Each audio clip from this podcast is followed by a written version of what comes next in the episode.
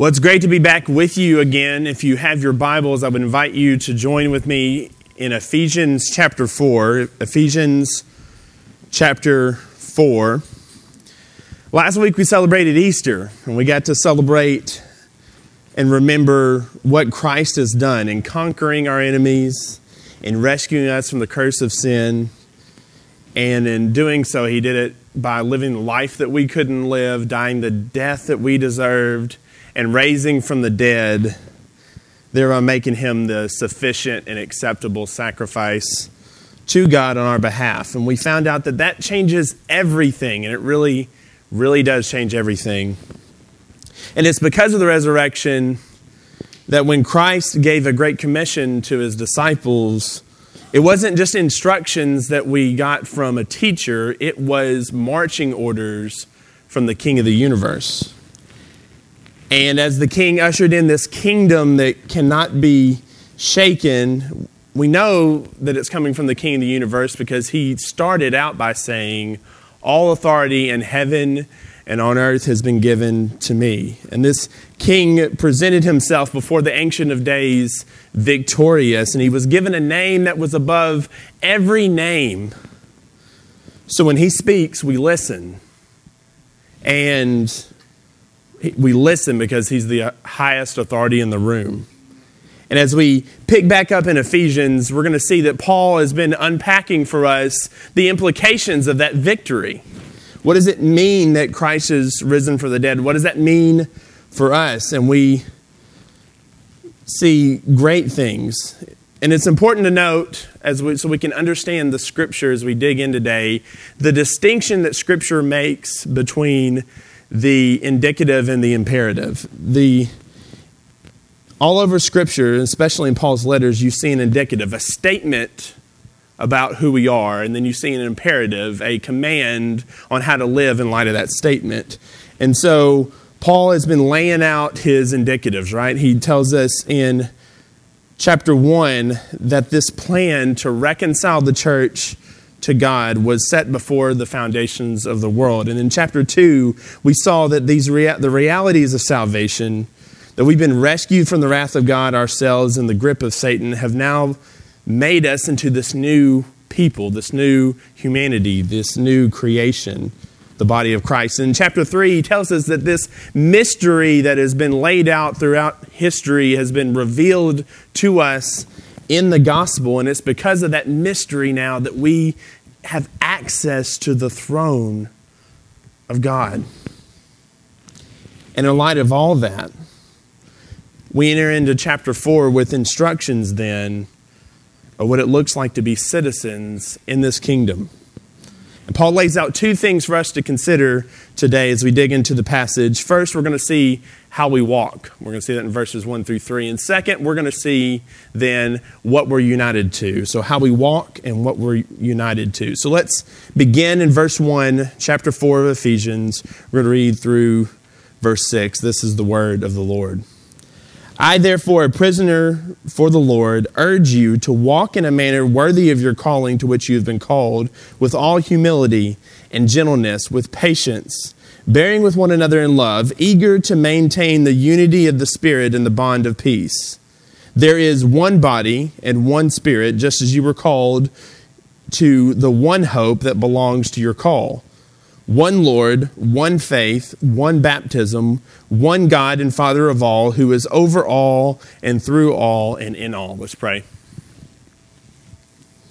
Father, I thank you for Central Pres. I thank you for your word. Would you please open eyes and change hearts and strengthen through the power of your word? Would you help us to understand this passage and may we fall more in love with who you are because of your Son? We love you. It's in Jesus' name we pray. Amen. So, the first thing that we're going to see today that Paul's going to unpack in chapter 4 in this letter is how we walk. Notice how he begins in verse 1. I, therefore, a prisoner for the Lord, urge you to walk in a manner worthy of the calling to which you have been called, with all humility and gentleness, with patience, bearing with one another in love, eager to maintain the unity of the Spirit and the bond of peace. So, he starts out by saying, Walk in a manner worthy of the calling to which you've been called. So, Paul here transitions from everything that he has said in chapters 1 through 3, now giving you an indication. He starts with a therefore to let you know he's moving from the indicative to the imperative. He's moving from the statements about who we are and what God has done and what that means for us now into okay, so how do you then live in light of that reality? So, he urges us that matter. Remember back in chapter 2, we introduced the, this idea of the word walk. Here, Paul is going to use that word again. It's the same word that Paul used to describe our state before Christ when we were walking after the prince of the power of the air, that we were in lockstep with Satan following to our death. And then Christ came in, and now we walk after Christ. We took a 180, we turned, and now we follow Jesus. This is the exact picture of what repentance looks like to turn from your sin and turn to God. This is the beautiful picture that we see when God calls his disciples, like Matthew, and simply says, Follow me. This is a walking, this is a life, this is a marching after the one who we see as our master. And we're told to walk in a manner worthy of the calling to which you were called. In other words, he's telling you to live out this role that you have been given, or in another way, to walk in the, position that you have been named for. So, I'm a big Razorback fan, but I typically don't watch baseball, just be honest, not because I don't think they're good, just because I, I tend to be the Razorback fan that thinks baseball is the thing in between football and basketball, right? But in light of all the t- success that we had last year, I got caught up and started watching the baseball team. And the next thing I know, I'm watching the College World Series on my phone and I'm caught up. And if I'm honest, I didn't want to do this because I didn't want to get emotionally involved again because I know how my Razorbacks are. I know that we are absolute experts in snatching victory or snatching defeat from the jaws of victory. We do it every single time. I could name tons of things Reggie Fish, and Clint Stoerner's fumble at Tennessee. And, and I could say all these things, and you're all groaning and glaring at me. But you know it's true. That's, that's our history as Razorback fans. We know, even if it's going well, it's just a matter of time. So I didn't want to commit myself to the baseball team, but they kept winning and it kept getting more exciting. And then it became the thing that everybody was doing. And so I'm watching the College World Series, and we remember in that moment a foul ball in the air and three guys all vying for hero position, only for it to drop to the ground. And in that moment, the opposing team gets a second chance. And the rest, as we could say, is Razorback history. I can hear it in your groans. But if you hear people talk about this moment, they're going to tell you and they're going to start to get in arguments about positioning, right? That in the baseball field, there are certain sections that are your area, and if the ball comes into your area, it's your assignment, right? And then there's a process that, that goes in order. Even if you're throwing someone out of the plate, the, the outfielder doesn't chunk it to home plate, even though he probably could. He hits it to the cutoff man, and the cutoff man hits it to home plate. There's order and role and assignment and position. And in that moment, there's three guys trying to be the hero, not worried about what their position is, and it costs them the game. Here, Paul is telling you to walk according to your role.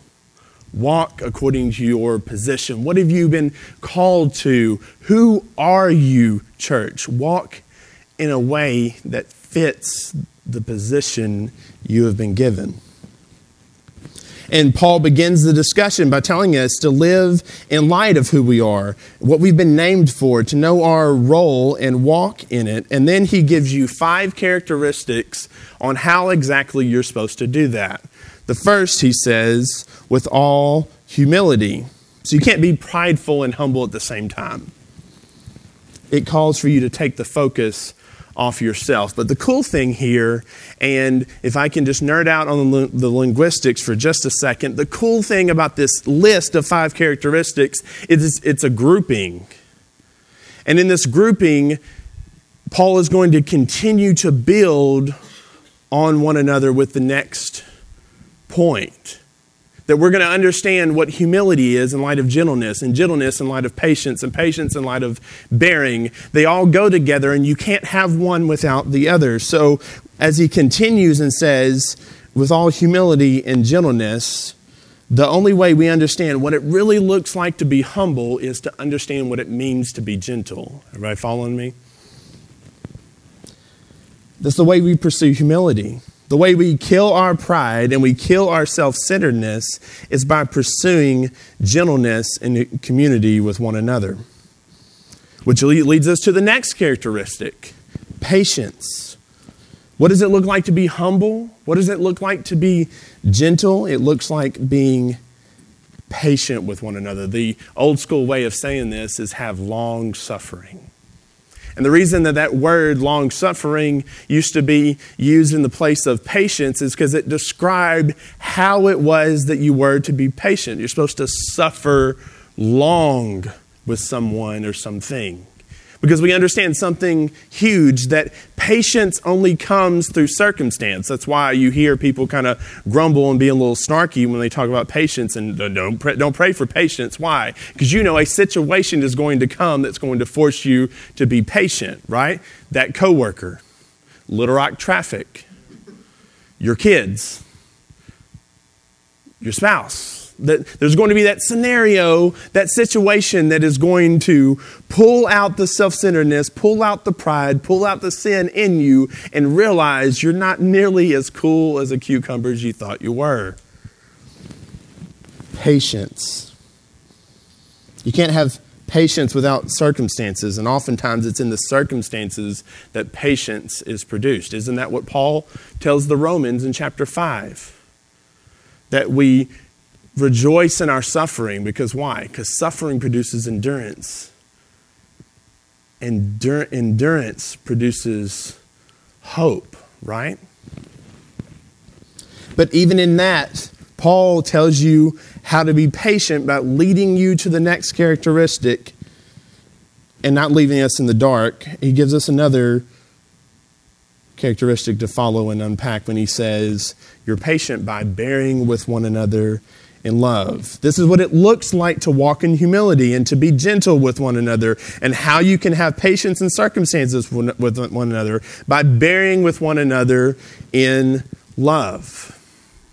So, what does that look like? Well, if you haven't learned by now in life, people, and by people I mean you and I, because we are people, are messy and difficult even you and I, despite your best efforts, we're messy. We're difficult. But here's the deal Christ loved us anyway.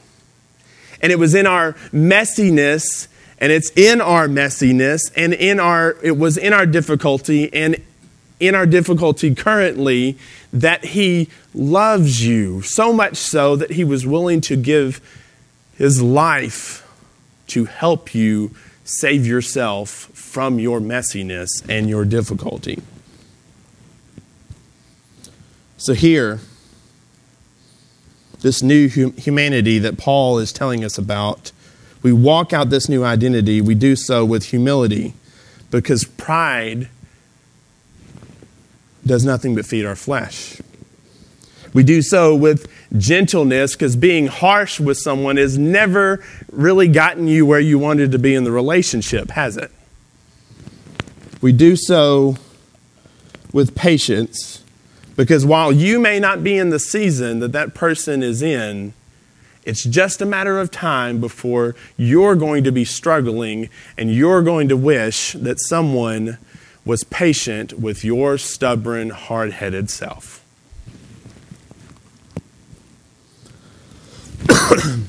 by definition, this is what it looks like to bear with one another.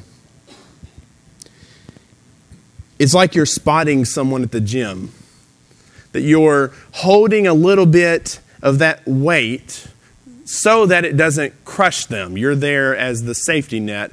But even in that, you're holding a little bit of the weight and you're letting go of a little bit at the same time so that you can strengthen them. So eventually, they don't need you to spot at that weight level. They can then carry the weight on their own. You're bearing with one another, you're holding on, you're carrying some of the weight while they're dealing with whatever they're dealing with, even if what they're dealing with gets on your last nerves. And you do it how? In love. We're all so quick to think that what a person needs most of the time is tough love. I need to tell them about themselves. I need to make sure they understand how they're screwing up, right? But that's not what the scripture tells you. It tells you to bear in love. Paul calls the Ephesians, and by extension, he calls us not just to love, but to agape.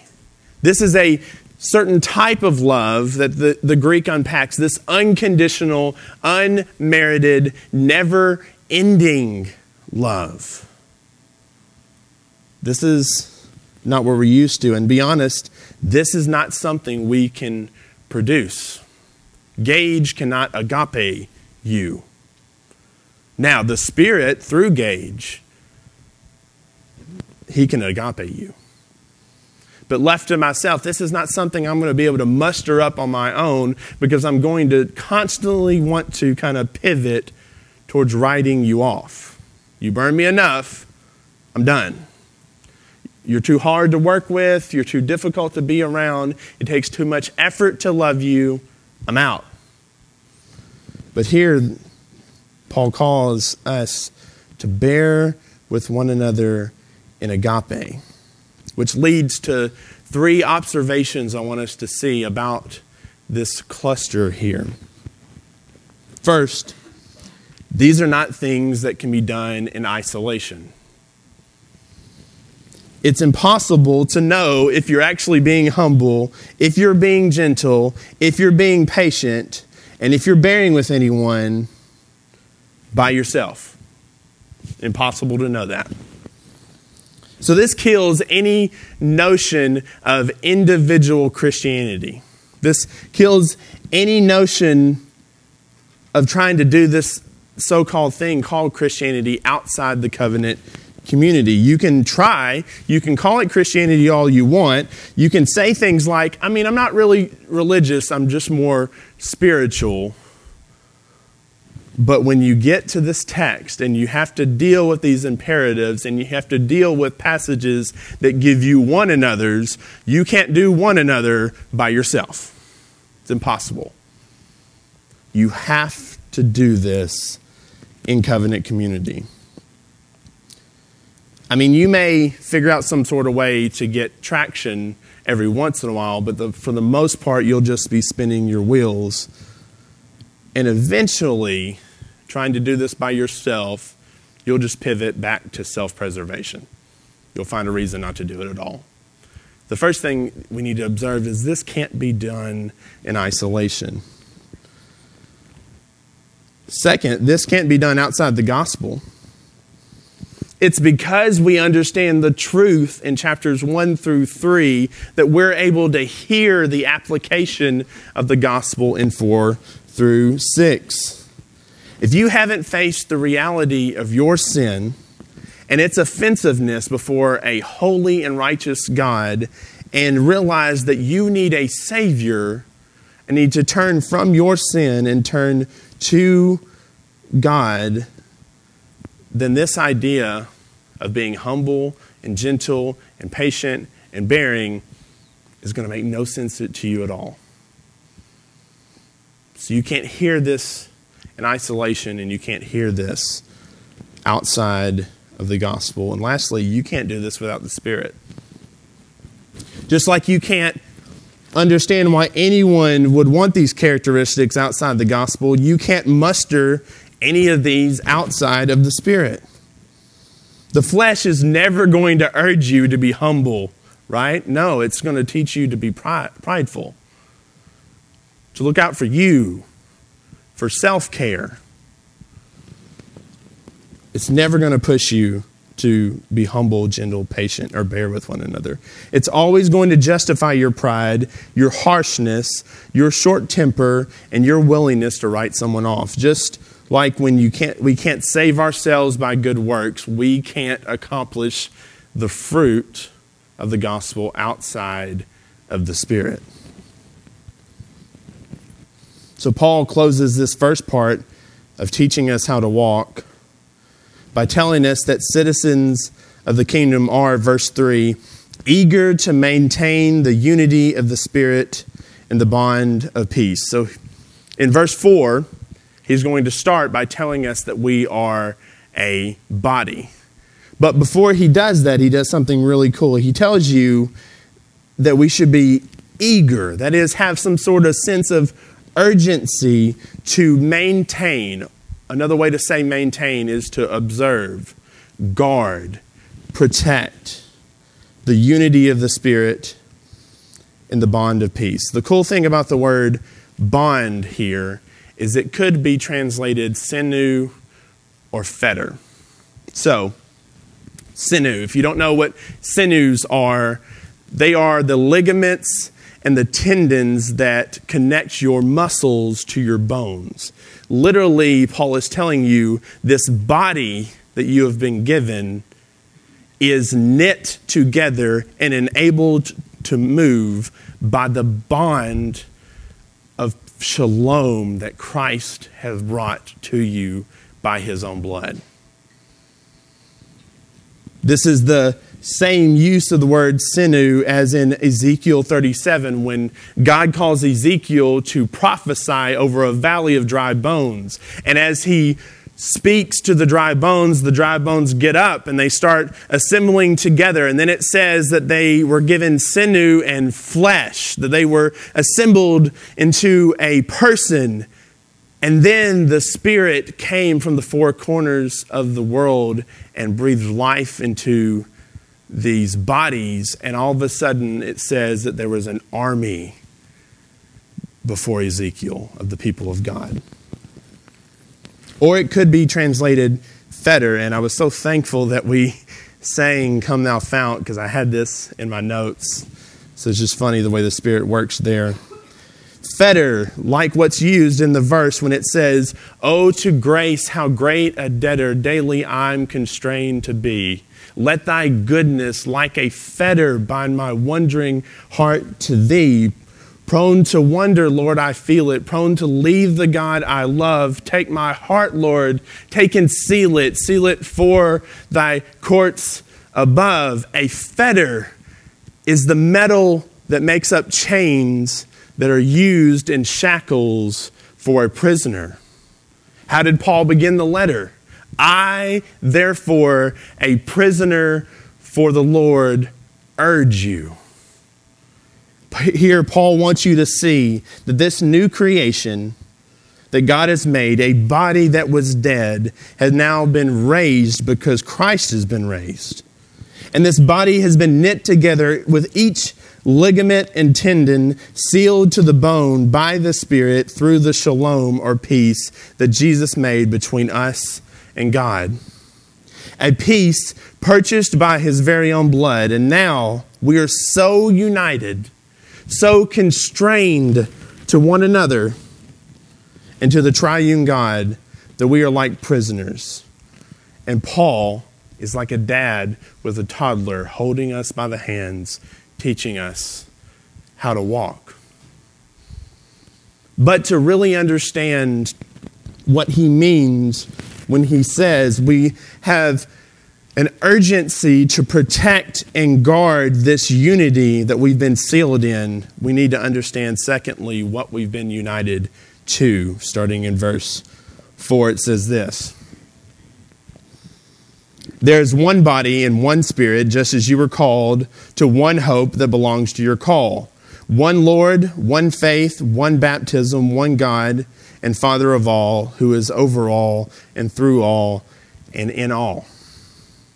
As citizens of the kingdom, we have to know what our charter is. What's our mission? What are we about? What are we doing now that we're in this kingdom that can't be shaken. And Paul does this in such a way that we see the Trinity at work in the life of the church. First, with the Spirit, it says there's one body and one Spirit. Again, Paul using this analogy of body he uses this every time he's getting ready to tell you about your gifts and how the church functions. That's what Dan is going to deal with next week as he talks about this king that has come and he has captives in his train and he's giving gifts to men. Every single time that Paul gets ready to tell you about the gifts and how the church should function together as a body, he's going to use this analogy of a body. He does it here, he does it in Romans, he does it in 1 Corinthians every single time. But even more vital than that, he wants you to see that without each member of this body, you would be lacking. If you're handicapped in some way, it's because there's a member of your body that is not functioning the way it should be. And the same is true for the church. We need each and every one of us to be moving and mobilized as citizens of the kingdom. But even more than that, without the Spirit being in our lives, this body will be dead. Going back to that Old Testament reference with Ezekiel, it wasn't until the breath of God entered into the lungs of the, these bodies that they became alive. So, too, it's the Spirit that instructs us and enable, enables us to walk in new identity and we understand that through studying His Word. This is also why we need to be extremely cautious when we hear people say things like, Well, God spoke to me, or the Spirit revealed to me, or if they, in the introduction of their books, say things to you like, I wanted something more than the Word, so I developed this book. Something more than the God breathed, spirit inspired, authoritative Word of God. We've got to be cautious. But not only do we see that there's one body and one spirit, we see that there is one hope and one Lord. Just like the previous groupings in 1 through 3, here again, Paul is giving you a series of groupings, letting you know that you can't have one without the other, that they each build off of one another. Notice what he goes on to say just as you were called to the one hope that belongs to your call. What's the one hope? The life, death, and resurrection of Jesus, the one Lord. He's the second person of Trinity at work in this unity. We are a people of one hope, not many. We have a responsibility to one another to time and time again point one another to this one hope. There's nothing else that'll bring us hope. Not our performance, not our rule keeping, not Jesus plus our traditions, not Jesus plus prosperity. Bailey, thank you for praying that this morning.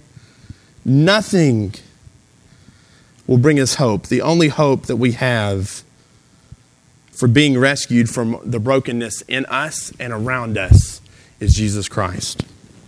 We have one Lord. His name is King Jesus, and he calls the shots, and we follow him. But we also have one faith. Notice how it builds on one another. We have one faith and one baptism. Now, this is difficult for us to understand in 21st century America because we have different churches on every corner around us, especially in the South. So, Gage, how is it possible that you're telling me we have one faith?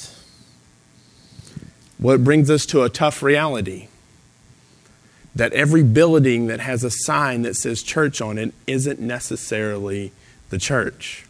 Now, before you get defensive and think this is the part of the sermon where Gage tells you the Presbyterians have it all figured out and everybody else is wrong, that's not what I'm saying.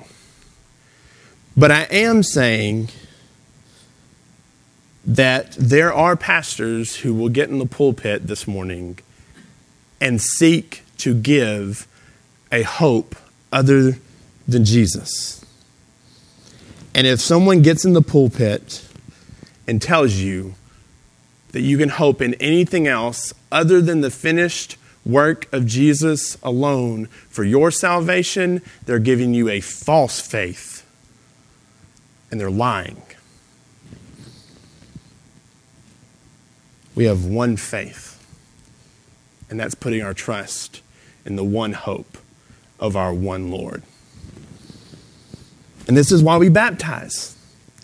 This is why our confession calls it a sign and seal of our engrafting into Christ. That's Old English language to tell you that we are so united and founded on this one hope and one Lord and put our faith in His work alone to wash our sins. We give that sign to our children in hopes that as we proclaim this one hope to them, both in our homes and here on the Lord's day, that eventually that proclamation will take root and they will have the one faith and the one hope of our one Lord. But it's also why we baptize those that profess faith, because we're showing what Christ has done in giving them the one hope and washing their sins. And this is why Paul ends this passage the way that he does. Verse 6 One God and Father of all, who is over all and through all and in all. Because of what God the Father, Son, and Holy Spirit planned in eternity past, we were rescued from our sins. We were rescued by the plan of the Father, the actions of the Son, and the power of the Holy Spirit. So, because of that truth, we're called to walk in a certain way, fitting and honoring to the rescue that we have been given. So, we, one, walk among one another, knowing that we were made to both love and be loved. And we can't do that in isolation. Second, we see that the Spirit's help, we need the Spirit's help to be humble, gentle, patient, and bear with one another in love as we live together, looking to Christ continually on how we do that. And lastly, we take seriously our charge to fight for and protect the unity of the Spirit and the shalom that Christ has purchased by his blood and knit us together. And we're so united that we have one hope in Jesus and one faith that is laid out for us in the scriptures and one baptism that unites us to God and to one another, resting in one God who is sovereignly over us, works through us, and in us for his glory and our good. Let's pray. Father, we thank you for your word. May you please take our study today, soak in the Spirit, help us to understand what you're calling us to. Help us to understand who we are and give us the strength and the power to walk in that reality. We love you. It's in Jesus' name we pray. Amen.